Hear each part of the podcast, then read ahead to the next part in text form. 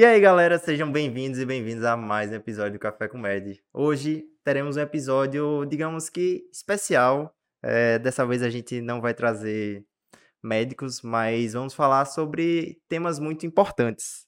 E para isso, a gente convidou é, duas advogadas, Marcela Anes e Amanda Basto.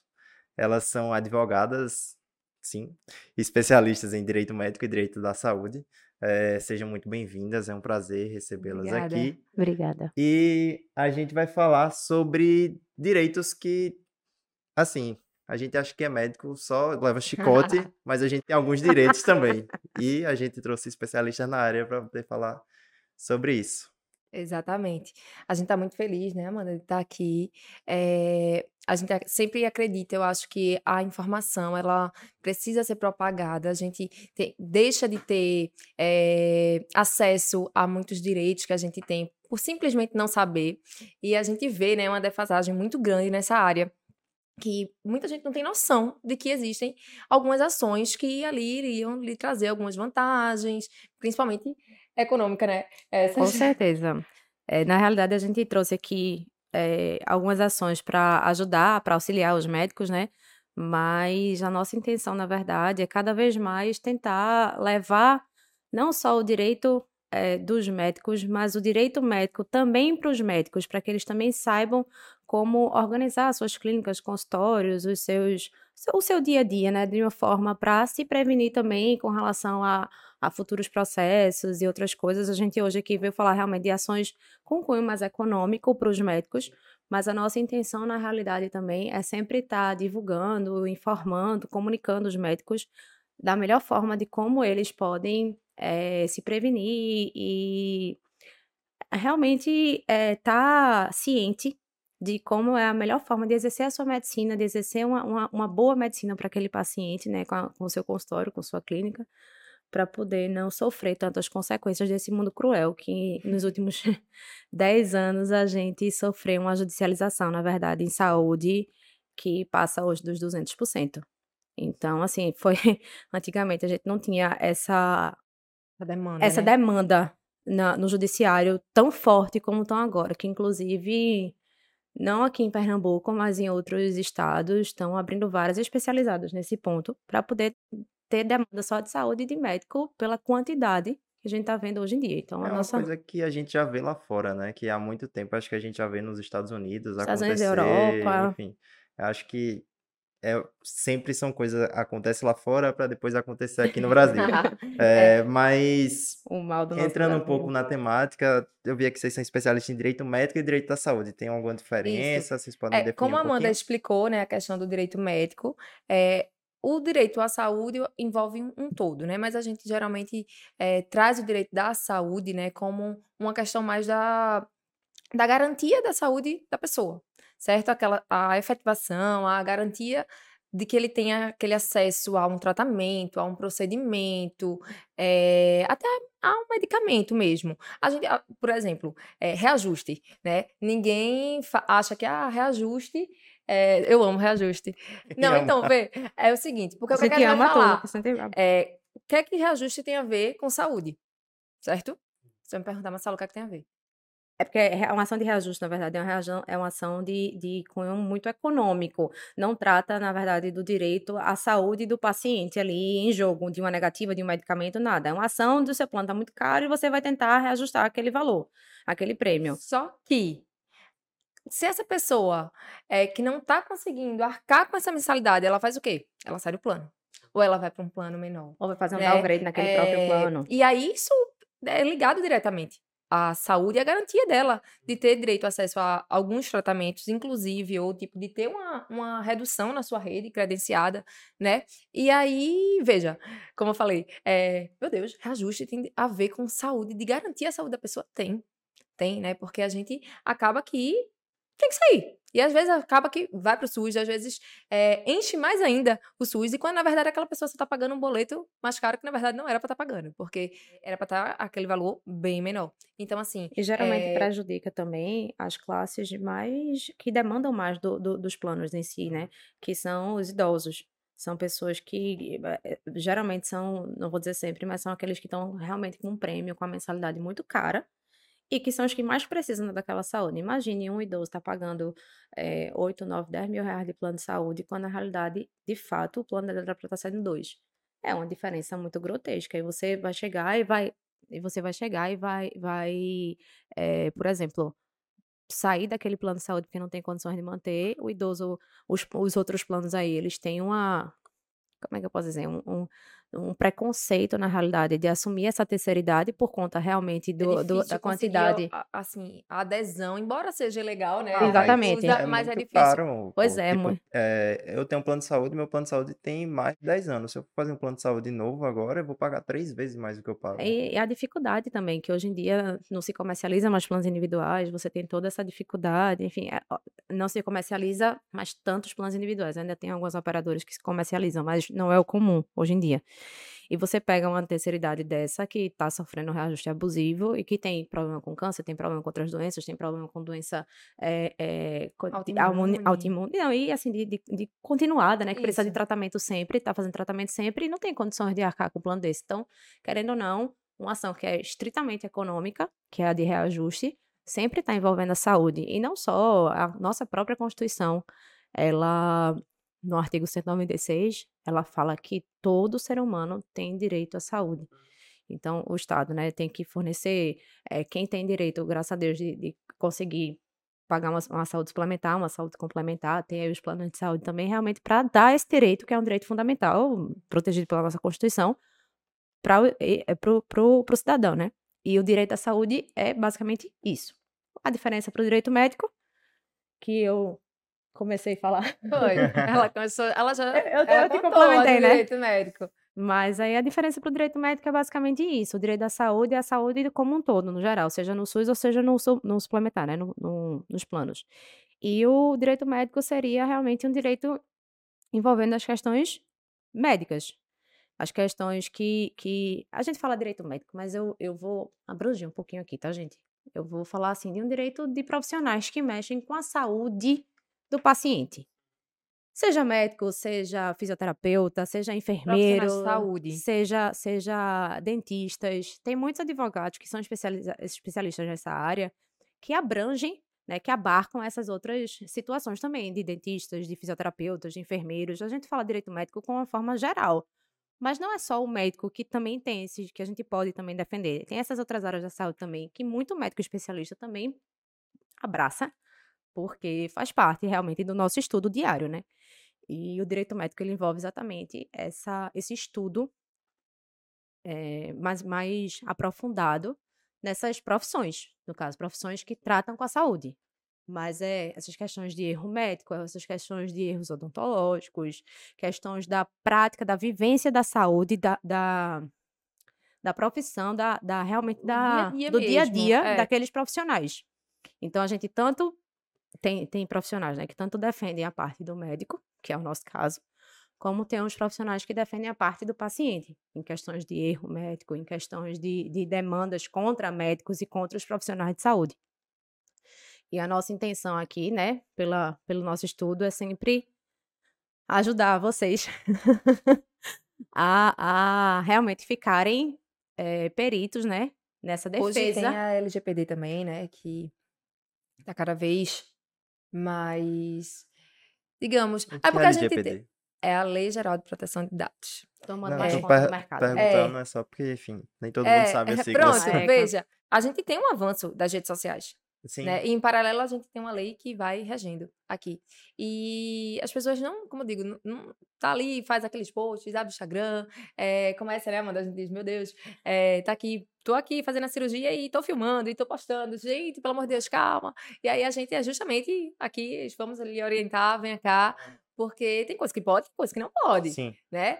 É, a gente justamente precisa é, evoluir conforme a vida vem evoluindo, conforme até as redes né, sociais, tipo, hoje em dia é um fato, mas a gente tem regulamentação. E aí precisa ser observado. E muita gente não tem noção. Mas, enfim, eu acho que a gente já tá também indo para outras áreas, né? Vamos voltar Vamos para o voltar, direito, que é o Vamos que importa. voltar A gente quer aqui saber o que gente tem trazer direito. as quatro ações que nós eh, vamos falar, né? A gente trouxe para Aham. debater, porque realmente são as quatro, eu acho que tem mais a ver tá, até com o público, né? Da questão da Sim. residência. é um dia a dia que a gente vê que também muita gente não sabe. Então vamos embora. Vamos começar com auxílio moradia. Vamos lá, para auxílio moradia. Eu sou a de Amanda. É uma Amanda é apaixonada Auxílio por auxílio acho que é uma moradia. coisa que Vamos ver o viralizou que é. muito, acho que nos últimos dois anos, assim. Principalmente Então. de um ano pra cá. Acho que viralizou Isso. muito nas redes sociais. Auxílio moradia é um direito muito antigo. Ele, na verdade, é... a, a lei de residência médica, eu acho que, inclusive, talvez vocês saibam é, até bastante sobre elas, quem está fazendo residência deve ter visto ela, com certeza. É uma lei de 81, Sei não. sabe não? né? Então, o negócio é a gente É, vai- assim, tudo bem. Tudo bem que a gente também, a, a gente devia saber de um monte de coisa das outras áreas, a gente também não sabe, né? Então, tá tudo a gente certo, tá, tá tá perdoada, tá certo. perdoada.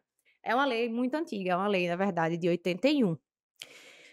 E, obviamente, como todas as leis por aí, elas sof- sofrem é, alterações, sofrem emendas, enfim, e vão realmente é, a- se atualizando conforme o tempo vai passando. E essa lei, na verdade, o artigo dela que fala sobre auxílio moradia, ele sofreu umas alterações ao longo do tempo, Aham. obviamente desde 81, para colocar que o médico ele tem direito à alimentação, que no caso o médico residente, né? É, obviamente a lei de residência médica, né? Então, É, vamos- vamos focar Vamos focar. O médico tem direito a auxílio moradia, a um local de repouso entre os plantões. Então, todo, toda instituição deve, é obrigatória, oferecer. Essa palavra é muito importante para quem está fazendo residência, porque a instituição que você fez a, a, a, a prova, no caso, aqui em Pernambuco, é a Secretaria Estadual de Saúde que, of- que oferta, né, que, que faz o certame da prova, e também tem a quem faz a, a federal é a, a é o Enare e quem paga a bolsa é a Universidade Federal de Pernambuco, que geralmente é no Hospital das Clínicas Sim. ali. E aqui no, o estadual é o, o Secretaria Estadual de Saúde. Então essa instituição, ela na verdade ela é obrigatória a oferecer esses três incisos que tem nessa lei, que é auxílio alimentação, local de repouso e descanso para os médicos para os médicos entre os plantões. Então assim, isso é bem importante, porque não se confunde. Porque o Não, pessoal diz é, muito assim: ah, não, mas tem um isso. local para o pessoal dormir, Não, tem um é. local lá para o pessoal fazer uma refeição. Sim, galera, é, é para ter mesmo. É, É para é ser os dois. Mas assim, é para ter os dois. É para ter esse local para os médicos repousarem e descansarem, mas também tem que ter, essas instituições, elas são obrigadas a ter um local para o médico morar. E morar não se confunde com local de repouso. Então você não pode me dizer que um beliche jogado com micro-ondas ali é é um local de moradia, porque não é. Né? É um local de repouso. E assim, a gente vê os hospitais hoje numa calamidade pública gigantesca para você chegar para mim ou a Secretaria Estadual de Saúde, com todo respeito à Secretaria Estadual de Saúde, mas assim, chegar e dizer que todas as instituições de Pernambuco oferecem local de moradia para os residentes médicos. Não oferece. Mas, muita- assim, muita gente tem dúvida também, por- porque pergunta, né? Como a Amanda disse. Ah, não, tem lá uma cama. É, então não tenho direito, né? Ou então pergunta, mas eu moro na mesma cidade que eu faço a residência. Posso? Tem limitação para tipo de residência? É, é, são dúvidas, né, Amanda? Que geralmente vêm até- até a, a gente. mai- acho que a maior delas é exatamente essa. Eu moro a cinco minutos do hospital. Eu tenho direito. A lei não diz que você tem que mo- não morar na mesma cidade, não diz quanto você tem que ganhar, não diz quantos Não diz qual a residência. Qual a sua residência, o tipo de residência que você tem que fazer, é, ela realmente não atribui nenhum tipo de empecilho. Ela só diz assim: o médico residente tem direito à alimentação, repouso E moradia. e, E auxílio moradia. Ah, e Não é nem auxílio moradia, é moradia. É, moradia. Essa palavra auxílio não, não tá Auxílio na lei. foi o que, assim, é, ficou... Auxílio, na realidade, foi o que ficou estabelecido É. pelo tribunal, né, pelo STJ, como assim, já que não oferece a moradia, então você deu um auxílio, em pecúnia, no caso. E se dinheiro. no edital tiver lá escrito que a instituição não oferece auxílio moradia? Não tem. Tem no edital. A de Nenhuma- agora? Não, não, não CSPE, é insti- uma instituição em São Paulo que eu fiz Ah, prova ano passado. Sim, sim, sim. Tem lá escrito bem, bem lindo no Aí edital. você- eu li, por exatamente. acaso, bati o olho nisso. A instituição não oferece auxílio Pronto, moradia. perfeito, perfeito. O que é que a gente, o que é que a gente vê realmente? Essa parte do, da lei, ela diz exatamente isso. Prevê moradia conforme regulamento. E é exatamente onde estão a, a grande sacada da história aí, porque tem editais que dizem que prevêem moradia e na hora que o residente vai fazer o termo de compromisso lá, passou na residência, massa, comemoração, uhul, lá, vai lá fazer o termo de compromisso lá, eles têm lá no termo dizendo assim: você quer a, a moradia? Ah, não, eu quero morar, eu moro na casa dos meus pais, ou eu já tenho minha casa, enfim, não vou querer morar no hospital. E você está ali fazendo a opção de negar a moradia que eles estão lhe oferecendo. Quando chega uma situação, por exemplo, em São Paulo, quando tem no edital, a residência não oferece moradia. Ao meu ver, isso é, assim, é incompatível eu ia dizer que inconstitucional, mas não seria é. inconstitucional. Ele seria, a palavra seria exatamente essa. Seria incompatível. Porque como é que ele diz que é uma obrigação da instituição fornecer e a instituição está dizendo que não lhe fornece? Então, se é uma obrigação da instituição lhe fornecer e no edital, que é o regulamento, está dizendo que não lhe fornece, ele está sendo realmente extremamente, além de contraditório, incompatível, assim, está indo de encontro à lei, de fato, é, fazendo algo assim. É, é, vou dar um exemplo bem esdrúxulo aqui, mas é tipo é crime matar. Aí você vai lá e mata. Poxa, você está fazendo algo contrário à lei. Se está está dizendo na lei, é obrigatório oferecer moradia. E o edital está dizendo, não oferece moradia. Ele está sendo contrário àquilo que está sendo dito. Então, assim, ao meu ver, as questões de São Paulo, os editais que têm isso, é, das instituições, não só de São Paulo, acho que tem outros também que têm, eles estão sendo, como a Marcela disse, incompatíveis com, com a realidade. Porque com a realidade. A legalidade, com a né? legalidade. É, com a própria lei que determina. E assim, é, quando o edital sai, ele precisa observar a norma. Né? A norma é a lei. Então, ele ali já. Porque a gente não pode dizer que, ah, pronto, ele está ilegal, vai, deve ser cancelado, a gente não pode trazer isso. Mas assim, é, o edital não pode ter esse posicionamento, digamos, porque ele está indo realmente em contra o que e... a lei determina. Por que só foi uma coisa que veio à tona assim tão recentemente? É uma lei tão antiga. Pelo desconhecimento. Pessoal, aconteceu uma situação onde em 2002 até 2011 tinha tido uma alteração na lei de 81 que dizia que os médicos não tinham esse direito.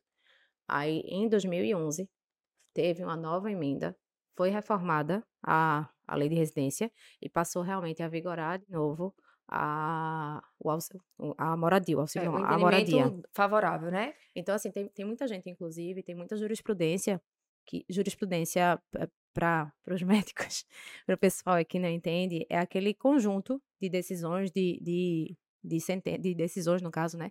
De, de assuntos sobre o mesmo tema que forma aquela jurisprudência. Então, você tem várias decisões de, dos tribunais do país inteiro ali sobre o mesmo tema, então você está indo atrás de uma jurisprudência daquele assunto. Então, a jurisprudência sobre essa temática de auxílio moradia entre o período de 2002 até 2011, é, quem solicitou o auxílio nesse período foi negado. E foi negado porque dentro da lei, naquele período, não era para ter auxílio moradia. Entendi. Então, depois de 2011, aí muito. Qual é a maior. Engraçado, né?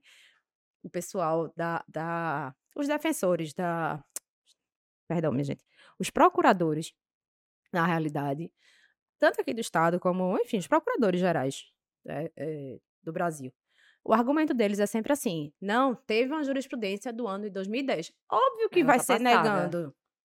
Eles juntam isso na, nas petições, nas defesas lá do pessoal, eles juntam realmente que teve uma jurisprudência de 2009. Vai ter, vão ter é, várias. É, eu posso juntar, assim, 50 que vão estar tá negando lá, porque realmente naquele período não tinham. Isso não é justificativa. Depois de 2011, o STJ, o Superior Tribunal de Justiça, já resolveu. Tem tanto decisão do Superior Tribunal de Justiça como da Turma Nacional de Unificação, que é uma turma que a gente tem aqui no Estado para pegar as decisões controversas e realmente unir aquilo ali e unificar aquela decisão. Olha, o pessoal está aqui discutindo se é 30% da bolsa, 40%, 50%, 10%, se entra é, é, questões previdenciárias, enfim. Então, vamos unificar isso aqui para ficar um valor só.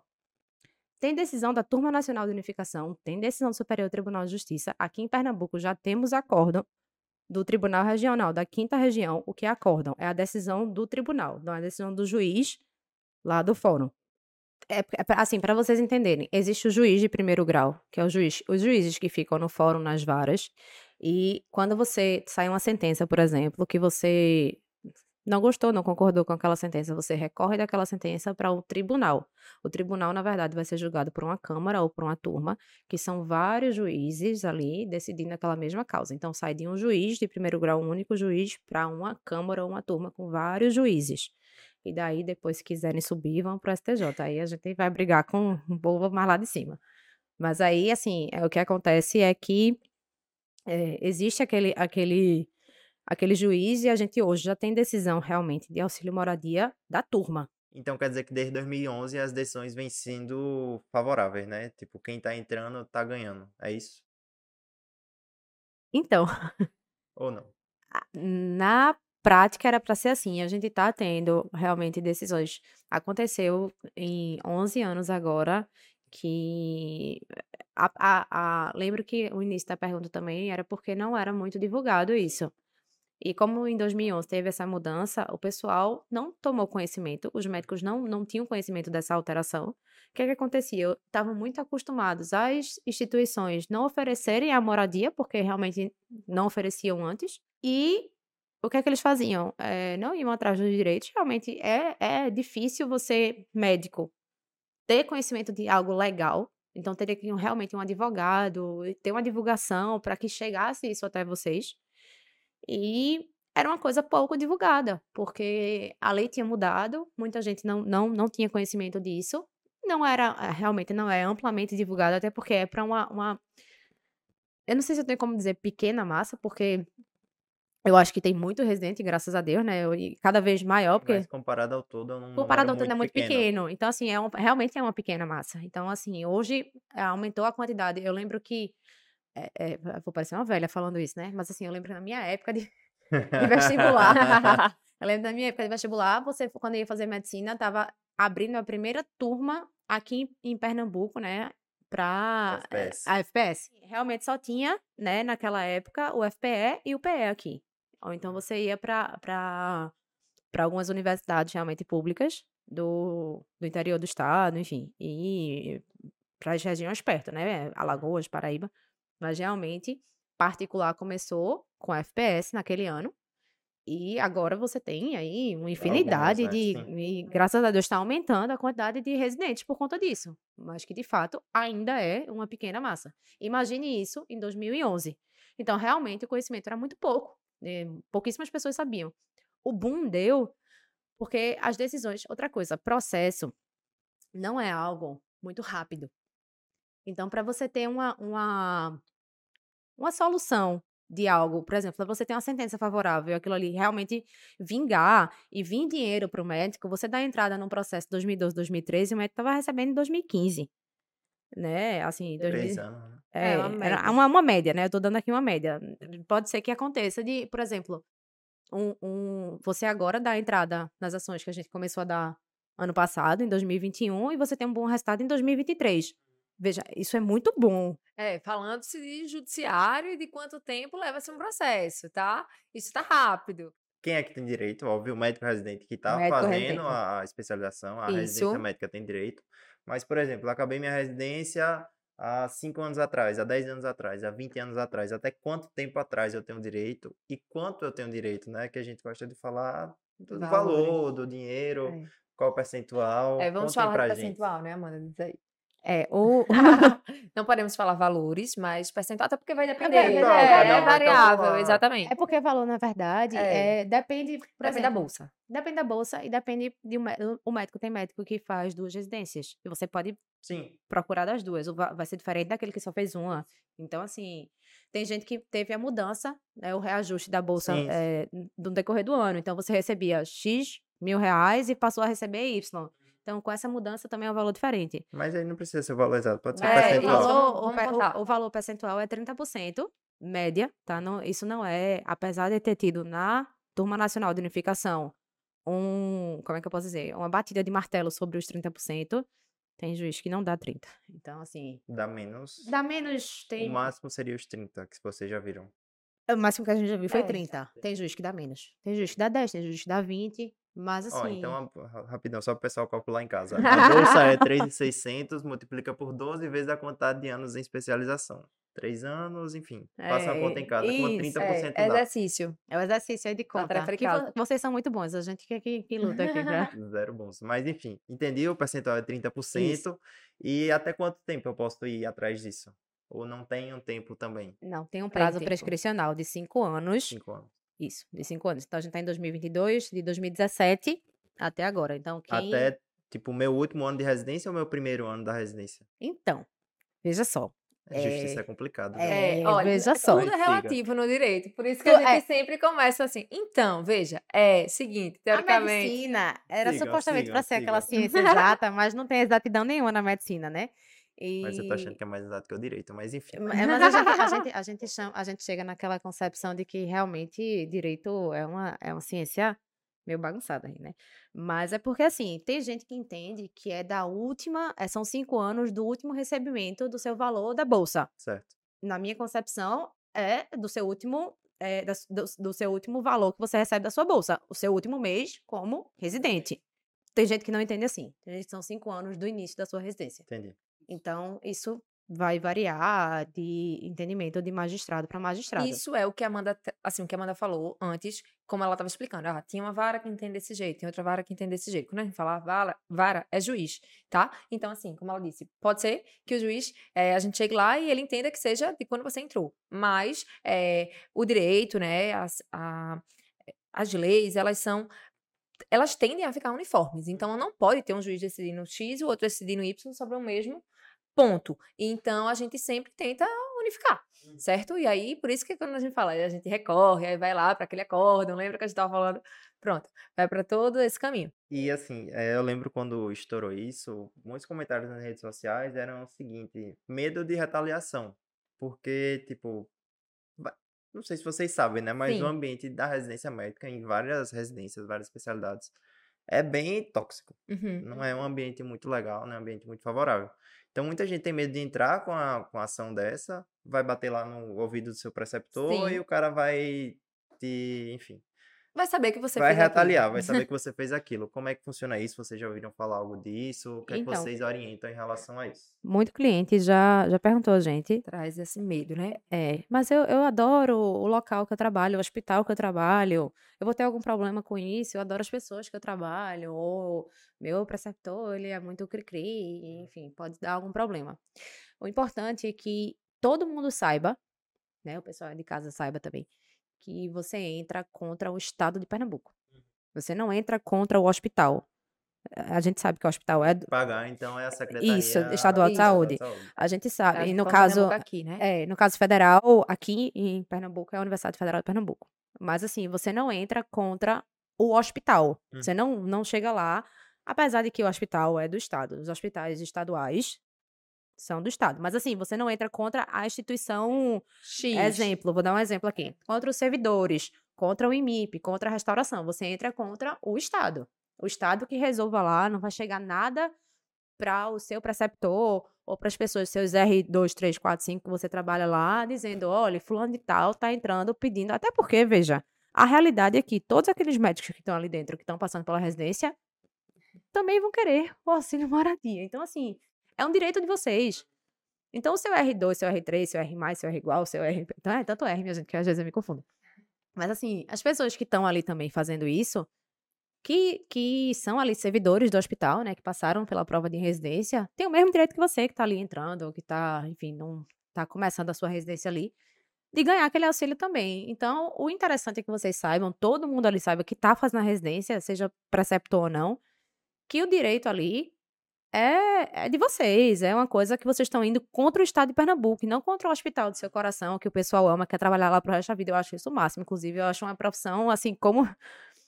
É, para quem não me conhece, filha, irmão, casa toda de médico. Então, assim, é uma profissão que eu tenho uma admiração enorme. Inclusive, é, acho que eu não fiz medicina por medo de, de enfim, de, de frustração mesmo da, da, Ainda dá tempo, mulher. É, Vamos né, lá. mulher? Medicina é legal. mas assim, acho que era, era uma pressão tão grande, assim, primeira filha para poder fazer medicina, que eu acho que eu fiquei com medo. Mas é uma profissão que eu tenho a maior admiração do mundo, né? Amo minha profissão também, acho que toda ela, mas a médico por salvar a vida, por ter esse, esse, é, é, esse lema, assim, de estar ali para salvar, para curar, para tudo, eu acho um- maravilhoso. Então, assim, realmente vocês estão ali fazendo uma coisa extraordinária né? E o hospital que vocês amam, que vão ali cuidar tudo, não, não tem nenhuma mudança. Não vai ser seu inimigo, Não vai né? ser seu inimigo porque É. você tá indo atrás de um direito Seu. que é seu.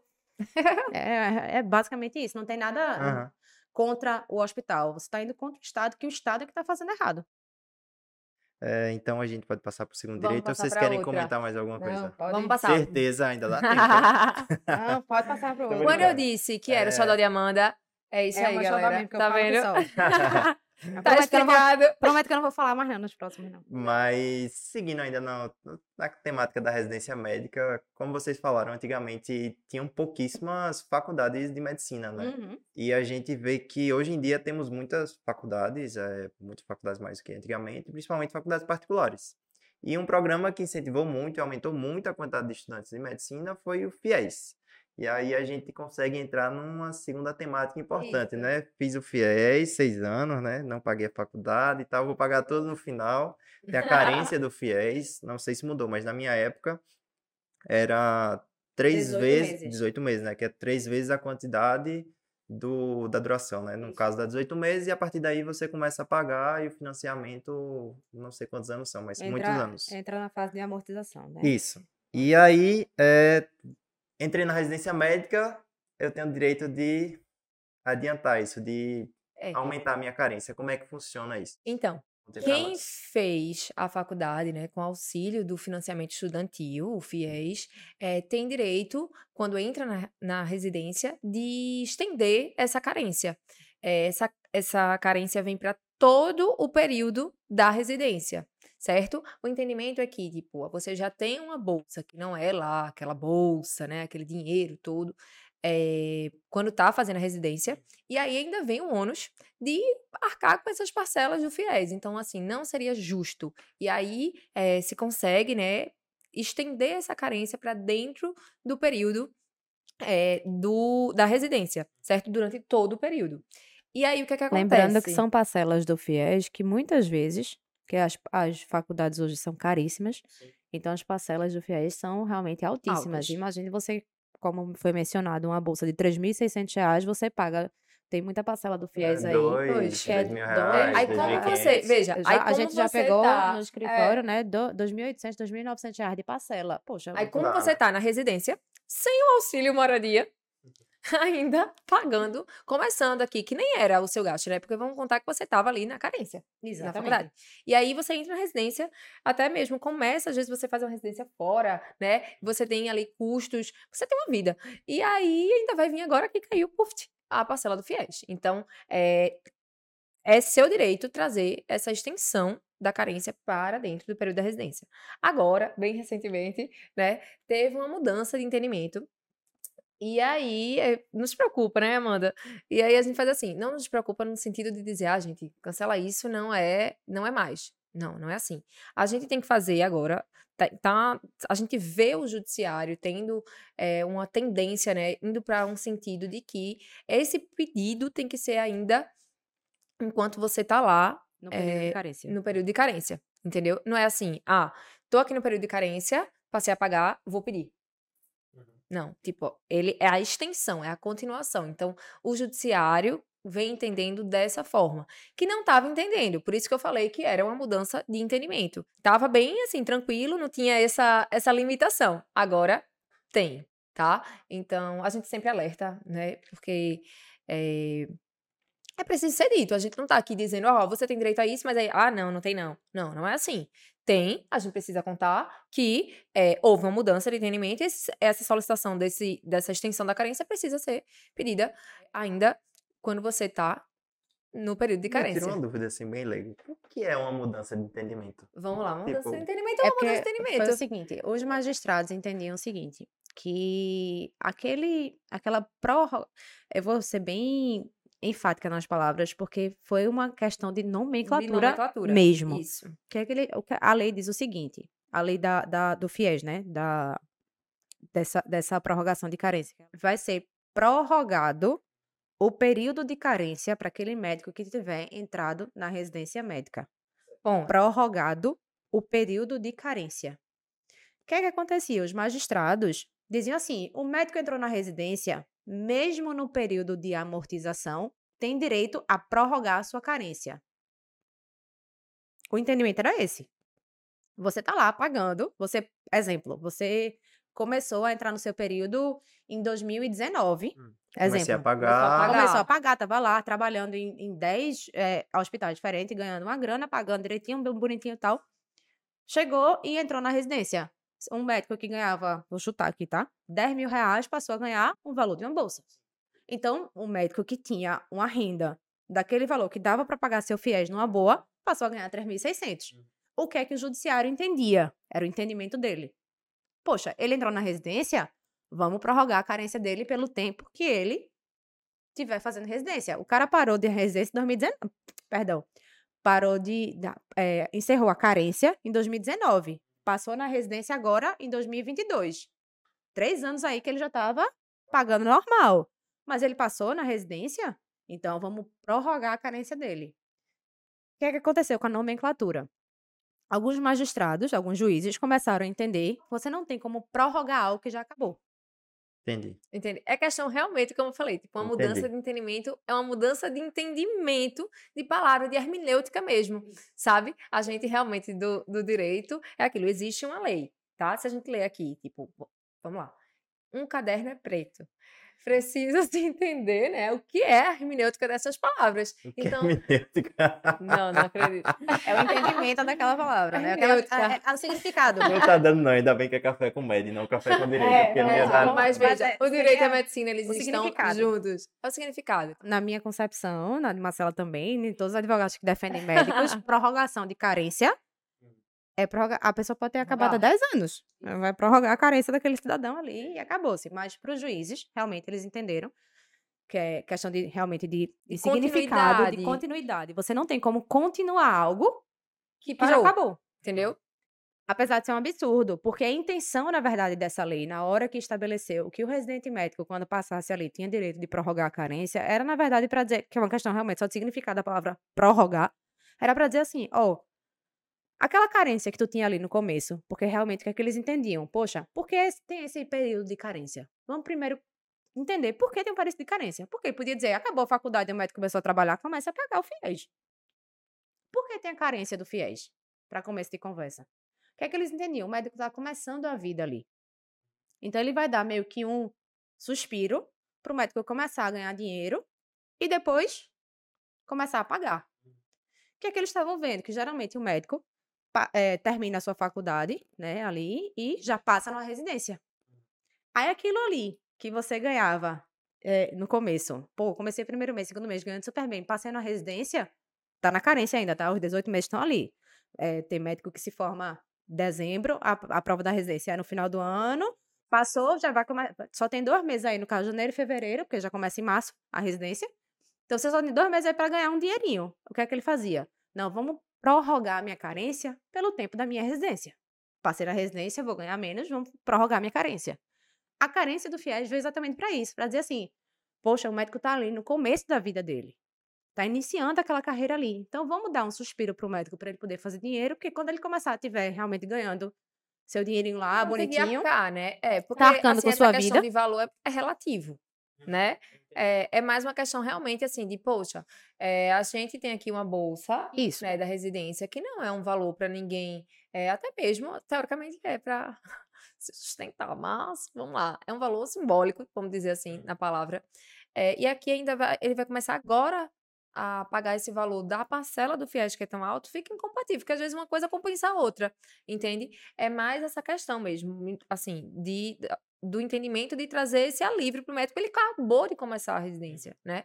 É, e ele vinha de uma coisa que ele não estava pagando. Então, tipo, não estava no gasto dele mensal aquilo ali. Aí ele vai iniciar uma vida, ele vai é, começar a ter aquela bolsa, e na verdade essa bolsa vai ser direcionada para o pagamento do FIES. E aí, enfim, é um direito muito tranquilo. Quando a gente fala que é um direito muito tranquilo, é o entendimento, é, assim, de como a lei e a jurisprudência estão a favor é, do, Do médico, médico. né? Ou É, estavam até agosto, desse- até julho desse ano. É, mas estão. Mas, né? enfim. É, assim, é como eu disse, trouxe uma limitação. Por Uhum. quê? Porque aquela pessoa que começou já a pagar, ali a- fica aquela coisa mais insegura e mais instável da gente entrar com essa ação, certo? Como eu digo, insegura e instável. Não quer dizer que não tem. Mas aquela, aquela que já ainda está no período, que é como vem agora esse novo entendimento. Isso é super tranquilo. De toda forma, Certo? né, a pessoa que ainda está na carência que solicitou vai ter o direito atendido, seja ele Isso. judicialmente ou administrativamente. E aí é um- até um ponto que a gente diz muito, que é des- dessas ações é, é o que as pessoas têm mais conhecimento, né? De, assim, ah, isso eu sabia. Isso eu sabia que eu posso ter direito a, A a esse detalhe. É, essa do FIES, da extensão da carência. E aí, o que é que acontece?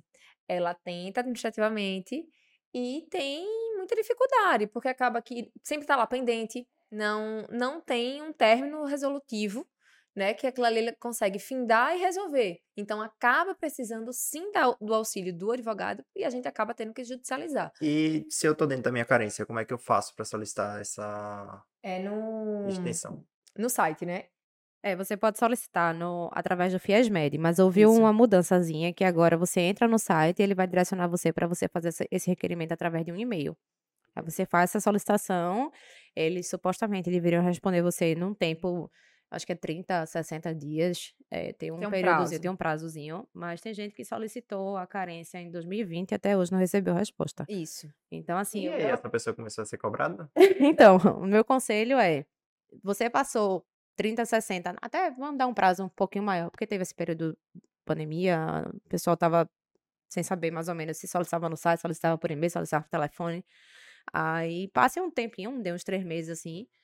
Obviamente, você, se você já fez a solicitação, seja por Você- qualquer é. meio, você já tá ali meio que Você já garantido. fez, você fez. Você fez e aí basta comprovar que foi feito dentro Hum, daquele período. É. Mesmo que você comece a ser cobrado e você não tenha condições, é até também mais um ponto importante, porque assim, quando o médico começa a ser cobrado e não tem condições realmente de efetuar aquele pagamento, o nome dele vai para o cadastro de inadimplente. Então, assim, você já fez aquela solicitação no seu período de carência, começou a ser cobrado. Tá esperando a resposta tá- do, admi- da administração, né, lá do, do, do banco e do é, FNDE, né, do Fundo Nacional de Desenvolvimento da Educação. Você tá lá esperando a, a resposta e, ele, e eles demoram uma eternidade para lhe responder, a culpa não é do médico, né? Então, assim, mesmo que você tenha entrado num período de amortização, mas você já fez sua solicitação e já tá correndo, o que a gente chama até no direito, o que é importantíssimo, é um, um pedido até de liminar. Porque se você já tá com esse problema de poder ter seu nome negativado por uma situação que você já fez um pedido lá atrás, é mais uma prova de que você vai ter que conseguir isso na justiça rapidamente, em semanas, em dias, na verdade. Porque, poxa, eu não tô pagando porque eu não tô com condições de pagar, já fiz essa solicitação há três meses, começaram a me cobrar, né? E não me deram resposta. Então, assim, eu preciso disso judiciário para ontem. Corre. Aí o judiciário vai dizer, não, realmente ele tá aqui dentro da da situação que a gente vê, né? Ele dos antecipa uma decisão, né? Isso, liminar dos é- requisitos, a liminar é exatamente isso. Ele antecipa os requisitos que você só ia ter no final do processo, ele diz assim, em dias. Não, realmente você tem esse direito, vamos Vamos aqui. Banco, Banco do Brasil, Caixa Econômica, porque são aí. esses dois, né, que fazem o financiamento, suspendem aí, porque realmente não, o médico está dentro do, da lei. Então, acho que deu pra falar bem, assim, desse tema também. Acho que dá pra gente partir É, pro vamos próximo. seguir no FIES, que a gente já segue no pensamento de uma pessoa que tem um FIES. Tá. Né, do médico que fez ali é, aquela faculdade com auxílio do FIES. Uma novidade que a pandemia trouxe foi o desconto, certo? Um médico que é, teve, fez a faculdade, né, com o auxílio do FIES e trabalhou na linha de frente da pandemia do Covid, ou seja, a realidade de muita gente, né, todo mundo. É, assim, traduzindo, é, ele tem direito a um desconto no saldo devedor global do FIES, certo? E aí você pergunta, ah, Marcela, como é que isso funciona? É, ele é proporcional, então vai ser diferente para cada pessoa, né? Óbvio, porque é, vai depender da quantidade de meses que a pessoa trabalhou. Então, se eu aqui trabalhei 18 meses, eu vou ter direito a 18%, porque o que é isso? Cada mês corresponde a 1%. Então, 18 meses, 18%, certo? E aí a gente vai pegar esse 18% e vai abater lá do seu saldo devedor. Isso é maravilhoso. Por quê? É, chega aqui um super desconto, né? Que caiu aqui no seu colo. Porque você não estava esperando por isso, nem tinha isso antes. Você tem um, um desconto realmente razoável, né? A gente não pode né, dar mu- muitos exemplos, mas assim, tem gente que tem desconto de 70 mil, 60 mil, 80 mil. É um desconto bom no seu saldo devedor. Como a gente falou, eram faculdades caras, o, o valor realmente é muito alto. E Isso. quando você tem um desconto razoável, assim, de tempo que você trabalhou, vamos partir do pressuposto que a Covid demorou É. aí, pelo menos, né, de março de 2020 A- a- até o ainda é relativo, né? Se a gente É, tá na pandemia ou se a gente ainda mas não tá acho na que tem- pandemia. Porque existe- hoje não existem. É, Existem poucos hospitais de De campanha. ou referência. É, assim, quase nenhum lá. mais, né? Mas a gente conta mais ou menos, eu acho que até, se eu não me engano, é março de 2000. Tem um prazozinho, eu não sei se é o dezembro de 2021 ou é março de 2022. Tem uma diferençazinha que a gente tem que eu calcular. Que seja março. É março desse. É, ou é dezembro de 21. Para alguns, para alguns locais, eu sei que foi dezembro de 21. Para outros, eu acho que setor de saúde pode ter sido um pouquinho mais, até março. Subiu, não foi? É, Tipo, teve, janeiro, teve, uma, teve uma, uma, uma Uhum. curva assim no É, começo desse ano. Aí a gente pode, Uma curva gigante. em enfim, janeiro. considerar que se a pessoa, inclusive, tiver ainda trabalhando até hoje em hospital, tem poucos, mas Isso. ainda tem. Então, assim, é tudo muito relativo. Mas vamos considerar que aí uma pessoa, pelo menos, trabalhou, vamos supor, é, é, 24 É, meses e ou assim, 18. Ah, trabalhei 12 meses. São 12%. São 12%, tá? Poxa, E 12%. Isso daí vai Às ser... vezes um saldo devedor de 400 mil, 300 é, Exatamente, aí passa a conta, 40 exato. mil reais. 12% é, É é, um digo, valor. é, são, e assim, obviamente você tá ali arcando com um valor muito alto, que é um valor do FIES. Tem juros, né? E quando vem esse, essa amortização grande, assim, através desse desconto, o seu saldo também diminui. Então, assim, é, os juros que está entrando ali, ele não estava, aqui dando um exemplo, tá? Tô devendo lá o FIES 500 mil, pronto. Tive um desconto, foi para 450. Os juros de 450 não é os juros de 500, certo? Então, assim, tem ainda essa questão, quando você consegue efetivamente esse desconto. Também é um direito muito tranquilo, quando eu falo que é um direito muito tranquilo, é porque a lei é favorável a você, é porque a jurisprudência, o entendimento, né, o que os tribunais, juízes vêm decidindo é a favor disso, do deferimento desse desconto. Lembrando que é um direito que ele está baseado, não é só pautado em costumes e, e, e o que a gente está vendo no dia a dia. É um direito pautado, é realmente tá pautado, tá ali, é, é lei, né? É o, é o civil law mesmo ali, né? É, E dá pra porque- solicitar administrativamente também, Isso, né? Isso. Dá, mas assim, a gente entra naquela questão Da que demora. não é demora, não, você não consegue resolver. Como eu falo, não há um término resolutivo. Você não termina e não resolve. Veja, É. existem pessoas que conseguiram, pela, Sim. sim, da mesma forma que o do, do Da carência. da carência do FIES também. A gente conhece clientes que vieram para a gente por conta de outros problemas e a gente perguntou: ah, você já solicitou a carência? Ah, não, já, já consegui, consegui através do FIES Med. Massa, consegue. Mas assim, a maioria está tendo dificuldade de conseguir isso administrativamente porque está havendo uma mora enorme no setor público de responder, de dar atenção a essa quantidade de pessoas pedindo. Uhum. Não é que a E pessoa não tenha. resolver, né? É, assim. e realmente chegar no. Porque não é só você pedir, eles não vão responder. Ah, pronto, tá autorizado. Tem todo um trâmite para chegar Assim, num. É, eu acho que o que a gente precisa falar é que, óbvio, você não só vai conseguir esse desconto se você tiver um advogado. É, acho que é esse o ponto, né? É você importante consegue também. sozinho aqui pegar e solicitar. Só que o que é que acontece? A gente precisa tratar com a realidade, né? A realidade é que não há término resolutivo. A pessoa não consegue resolver, a pessoa não consegue efetivamente estar lá, pronto, aqui é, a gente teve a resposta, o meu saldo fez virou o novo saldo. Não é. Infelizmente, a gente precisa ser realista e a realidade é que não consegue. Então, acaba se judicializando, acaba se tendo muita necessidade de estar ali acompanhado de um advogado para poder é, realmente dar andamento, resolver e judicializar e mesmo, chegar no também. judiciário, que é chegar no juiz. No, no, no final, né? Ali É. resolver. E o importante também é dizer assim: não são causas para advogados aventureiros. Não é todo mundo que Isso. faz. É muito importante, gente, falar É, isso. Porque, assim, são ações que mexem com direitos muito pontuais. E minuciosos de detalhes, né? Então, tem gente que realmente não entende da, da- não entende da lei, que a gente está falando aqui, da lei do FIES, da lei de auxílio, da lei. é, é, são, são leis muito, muito detalhe, det- assim, com, cheio de detalhes, cheio de minúcia, que se você pega um advogado, sei lá, vou dar um chute aqui, criminalista, pode ser que ele não tenha tanto entendimento. Obviamente tem, porque. É, o exemplo é, vamos lá, vamos dar um exemplo Mas assim, eu, eu acho, eu acho Ninguém que. vai operar o coração com um Marcela- urologista. Marcela, minha gente, Marcela adora esse exemplo, assim. Não, ela eu esse ela exemplo esse porque. É real, gente. Tipo, em todo ramo, em toda A profissão. gente procura um especialista. Cada um procura especialista. Então, só que isso tem um impacto. Eu sempre sou muito preocupada, né? Com a informação e com o impacto que isso causa na sociedade. Inclusive, os Então- próprios médicos, quando tem algum problema que não é da sua área, você procura outro médico para resolver. Da mesma forma que advogado. Exatamente. é, assim, Exatamente. Assim, a se alguém gente- chegar, né? Oi, é aqui, tô precisando de um advogado criminal. Vou dizer, ó, a gente te indica aqui. Não, não é do meu, do meu Ah, eu tô com um alcance, problema né? tributário, eu tô com um problema previdenciário. E o que, é que acontece quando eu falei, né, que eu sou preocupada com essa Com questão da informação, né? Porque veja o que tem de repercussão. Tô eu aqui, e aí chega eh, seu fulaninho que diz que é tranquilo, vai entrar. Essa pessoa não tem conhecimento daquilo, né? É um advogado, sei lá, eh, como a Amanda falou, criminalista, ou tributarista, ou familiarista, ou seja, o que for, até mesmo um consumidor, né? Porque tem- a gente vê muito, assim, pessoas do ramo do consumidor querendo trazer para a saúde, querendo trazer para médico, quando na verdade isso está cada vez mais eh, especializado. E aí essa pessoa vai e entra, a pessoa não consegue, e aí veja o efeito cascata. Né? Que o que é que acontece? O amigo, tipo assim, o outro amigo lá, médico, que também tentou. Não, é, é balela isso, tipo.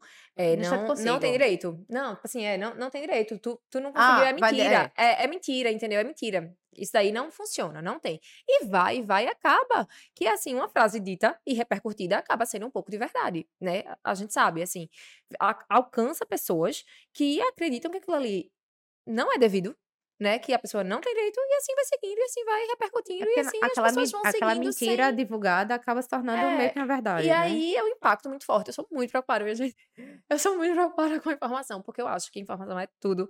É, a gente precisa saber, a gente precisa saber o direito que a gente tem, a gente precisa saber é, o efetivamente, né, assim, pra, muda a nossa vida, você ali, ou seja, um desconto que você vai ter, ou seja, tipo, um tratamento que você vai ter assegurado, né, muda, muda tudo, Eu e a gente tá que- falando de saúde, a gente tá falando de médico, que também precisa estar vivo, né, também precisa estar aqui se bancando para poder cuidar das pessoas e se doar inteiramente, como é o que a profissão faz. E o mais importante, assim, também, é que você sabe, às vezes, que tem um direito tão, tão, eh, não fácil, mas assim, tão, tão líquido e certo Tranquilo. ali, tranquilo para você conseguir. Às vezes você indo para outra pessoa, aquela outra pessoa, a verdade, ela pode até conseguir, tá? Porque às vezes é algo realmente que só precisava da assinatura de um advogado. Mas se tiver qualquer problema, pode ser que aquele advogado, qualquer intercorrência no processo, alguma coisa, pode ser que aquele advogado não saiba resolver, da mesma forma que uma intercorrência numa situação de um médico que não é especialista ali, ele pode não saber resolver. Aquilo ali realmente se tornou algum problema. E assim, quem, quem tem uma situação onde algo poderia ser resolvido de uma forma tranquila, ou caso haja intercorrência, aquela pessoa se especializou ali para realmente fazer algo dentro do que estava se propondo na sua, dentro da sua, da sua área, né?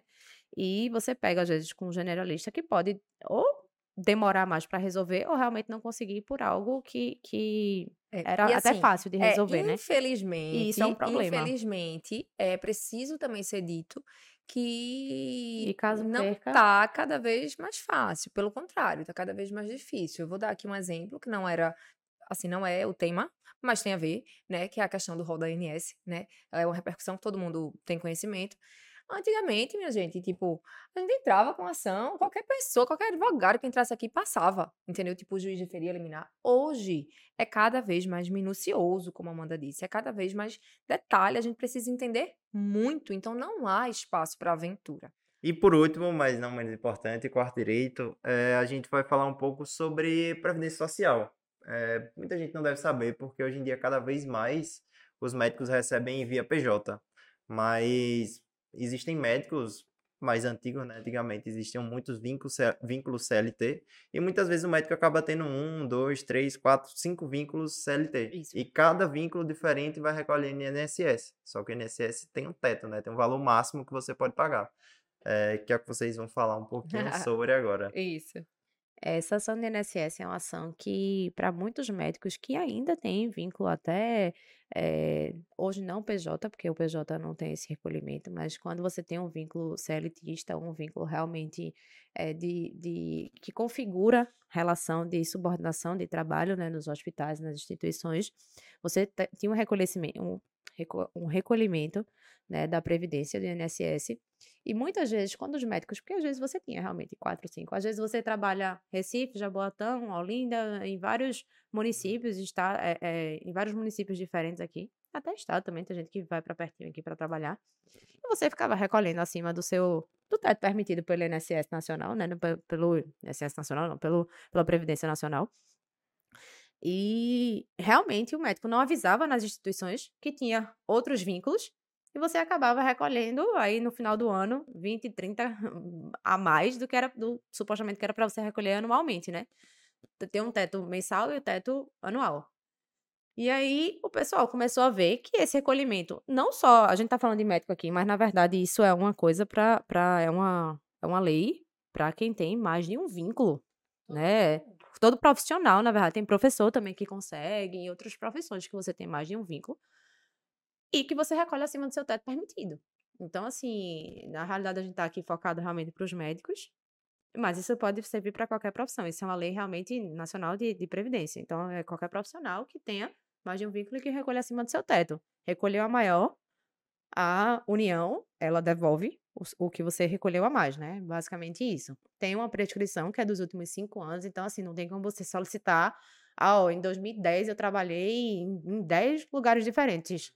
Abraço para você, sinto muito. É. Entendi. Prescreve, né, então, né? tipo, por exemplo, apesar de quem é PJ não declarar, mas se eu tenho minha própria PJ, eu posso declarar INSS e pagar INSS. Caso eu tenha o meu INSS, que eu pago pela minha PJ, juntando com, sei lá, o meu vínculo CLT, que eu também pago INSS, eu tenho direito a pedir o valor que passar mais, todo valor que passar mais eu tenho direito a pedir. Você está recolhendo ali, você está você tá informando que você está recolhendo ali, né, no uhum. caso. Então, se você está fazendo, se você tem sua PJ, mas você está informando que está recolhendo, está recolhendo o CNSS, se você tem ah, olha, eu tenho quatro PJs que eu recolho aqui, tenho mais dois vínculos de CLT, a gente junta e, e realmente vê o que você está recolhendo a mais. E quem paga é a Previdência Social, o valor que paga mais? Quem paga é a União. A União.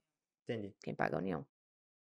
Ah, direito último, mais simples, Esse aí né? foi o que, foi o que eu disse. Muito, muitos professores que Pois é, que a gente, porque a gente tá aqui focando é, para os médicos, mas, mas é uma coisa para o cidadão, né? É importante dizer que isso é, é para o servidor, na verdade, é interessante. Né? Eu, o... eu conheço tipo, tive experiência com alguns colegas que tinham mais de um vínculo e, e você tinha que levar meio que seu contra-cheque da outro local que você trabalha para eles meio que pararem de descontar é, e você não ter que é, fazer isso, né? Tem Pedir gente na minha família que realmente não precisou entrar com pedido. Esse pedido é um pedido bem, de fato, é como a gente diz, é, dos quatro é o direito mais simples de resolver, porque é algo muito ó, oh, pessoal, tô recolhendo mais aqui, já, já recolho nessa, nessa, nessa. Você é... tem números, né? Você assim. Porque tem umas que você não recolhe, ah, não chega no teto também, né? É. assim, hum, também não adianta. Mas, ó, eu tenho quatro, quatro vínculos. Avisei e tô recolhendo só de um que já chega. Nesse aqui já, já, já bate o teto. Qual que é o teto atualmente? 7 mil, eu não sei o valor exato, não, mas é 7 mil anual, tá? Uhum. 7 mil é alguma coisa. Eu não sei o valor exato, não, mas eu, se eu olhar aqui, rapidinho a gente diz, mas é 7 mil um quebradinho. Eu realmente não vou saber de cabeça, não. Mas o valor é esse. E a gente. É, o teto é... máximo anual é 7 mil. 7 mil. Aí tem médico recolhendo 30. Entendi. aí realmente. Aí você pega assim, isso dos últimos 5 anos. anos. Isso. Aí você pega, é, você não é que, mais. Não é que, assim, prescreveu, perdeu. Sim, prescreveu, perdeu. Mas, assim, você tem a restituição dos últimos cinco anos, uhum. entende? Entendi. É, Entendeu? Entendi. entendi. Não, e então, assim, por exemplo, você entrou com ação hoje, pediu dos últimos cinco anos. Aí passou mais dois anos recolhendo é, errado, é você pode entrar isso. de novo. É, porque a, entrar com a demanda judicial, né, ela interrompe a prescrição. a prescrição. Então, fica os cinco anos e o que essa ação tiver. Não, é como, não é como assim, você fazer o pedido dos últimos cinco anos e daqui a dez anos não vou poder, poder pedir mais nunca. Não, você pode, por exemplo, entrou em 2022. Quando chegar em 2027, você Se pode. Se estiver rolando, que não é a realidade, tá, gente? Pelo menos para não assustar ninguém. É, mas assim, é, é, importante dizer que interrompe, né? Porque tem muita gente que, até em ações de reajuste também, o pessoal fica assim, poxa, mas se a ação dura dois anos, digamos, ou se dura seis meses, eu vou perder seis meses? Não, porque ali interrompe. Então, vamos lá, um resumão dos quatro direitos que a gente vamos. fez, falando bem rápido, cada um falando. Vai. Auxílio moradia, Auxílio vamos moradia. lá. Auxílio moradia é aquele direito que o, médico, que o médico residente tem, né? Passou na residência, a residência oferece, deveria oferecer a moradia, não oferece a moradia, o médico tem direito a pedir o auxílio moradia, que é o valor em pecúnia de 30%. Certo, ótimo. Vamos lá. Segundo. O médico que fez a faculdade com auxílio do FIES tem direito a pedir a extensão da carência para o período da residência. Todo o período da residência pega a extensão da carência é, do pagamento do FIES. E aí, qual que é o terceiro direito? Aí o terceiro direito foi 1% né, de abatimento do saldo devedor do quem trabalhou na linha de frente da Covid. É, essas pessoas que trabalharam têm direito a pedir 1% de cada mês trabalhado de abatimento do seu saldo devedor. Então, se você trabalhou 12 meses, 18 meses, você chega e pede abatimento de 12%, 18% daquele saldo total do FIES. Você tá devendo FIES. Tá devendo FIES. E Por se último- você, é, se você tiver mais de um vínculo de trabalho e estiver recolhendo acima do teto previsto pelo INSS, você tem direito a ser reembolsado, né? Receber aquela restituição dos últimos cinco anos. Que é 7 mil e pouco, né? Que você falou. É, o teto, teto. o isso. teto. Bacana. É, vocês querem falar mais alguma coisa do tema do episódio? Na A verdade, gente quer agradecer. querem, né? É, não, assim, Não, veja. querer, a gente A queria gente passar uma semana aqui falando. falando muito. O tema de saúde, é como eu digo, a gente ama falar, porque realmente eu acho que é.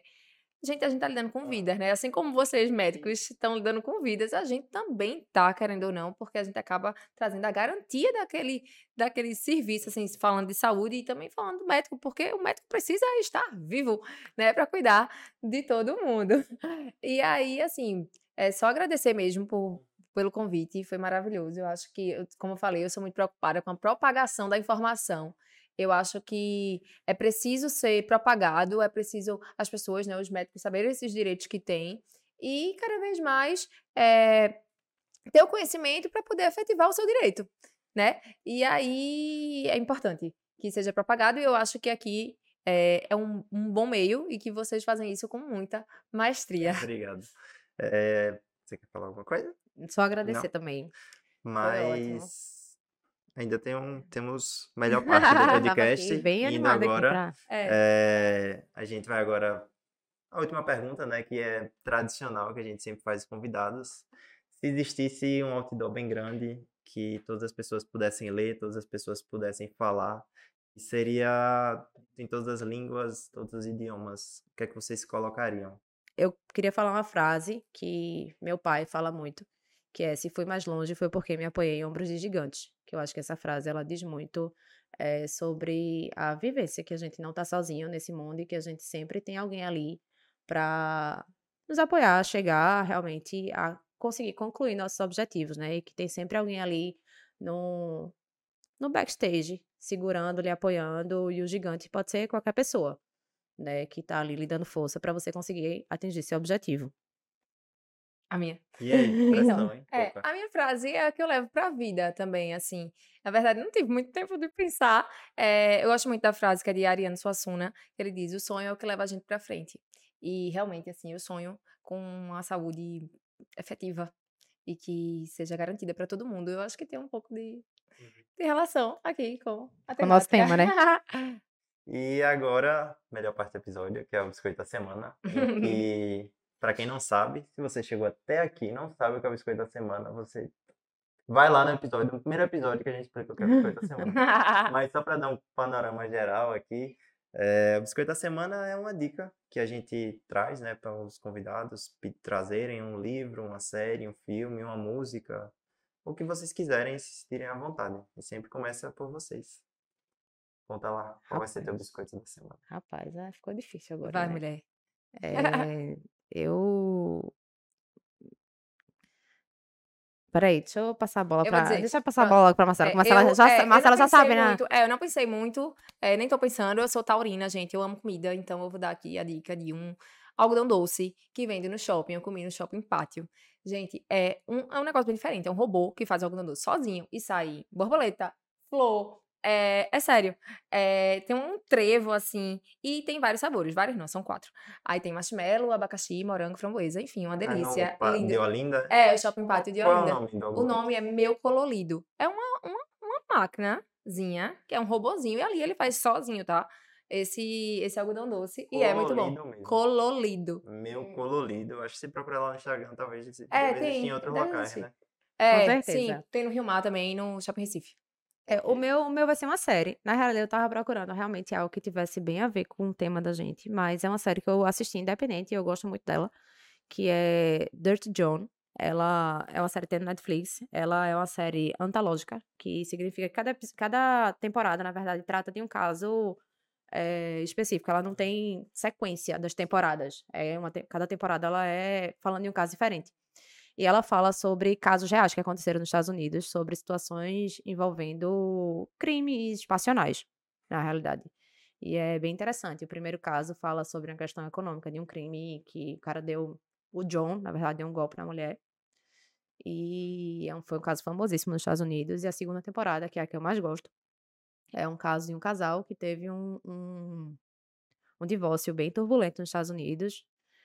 E a separação eh, levou. eh, Tem uma questão toda psicológica, um trama bem interessante. O cara, inclusive, eu gosto muito dela e eu pensei aqui, porque eu ia trazer na temática, ele, a mulher, ajudou ele a se especializar. Ele era médico e resolveu fazer direito. Estudou direito e se formou. Era um advogado brilhante em erro médico. Trabalhava com isso. Aí, enfim, a história é real, inclusive, aconteceu na década de 80 nos Estados Unidos. É um caso extraordinário. A situação eh, teve um desfecho, assim, não vou dar spoiler, não, pessoal, não se preocupem, não. Mas, assim, a situação teve um um desfecho surpreendente.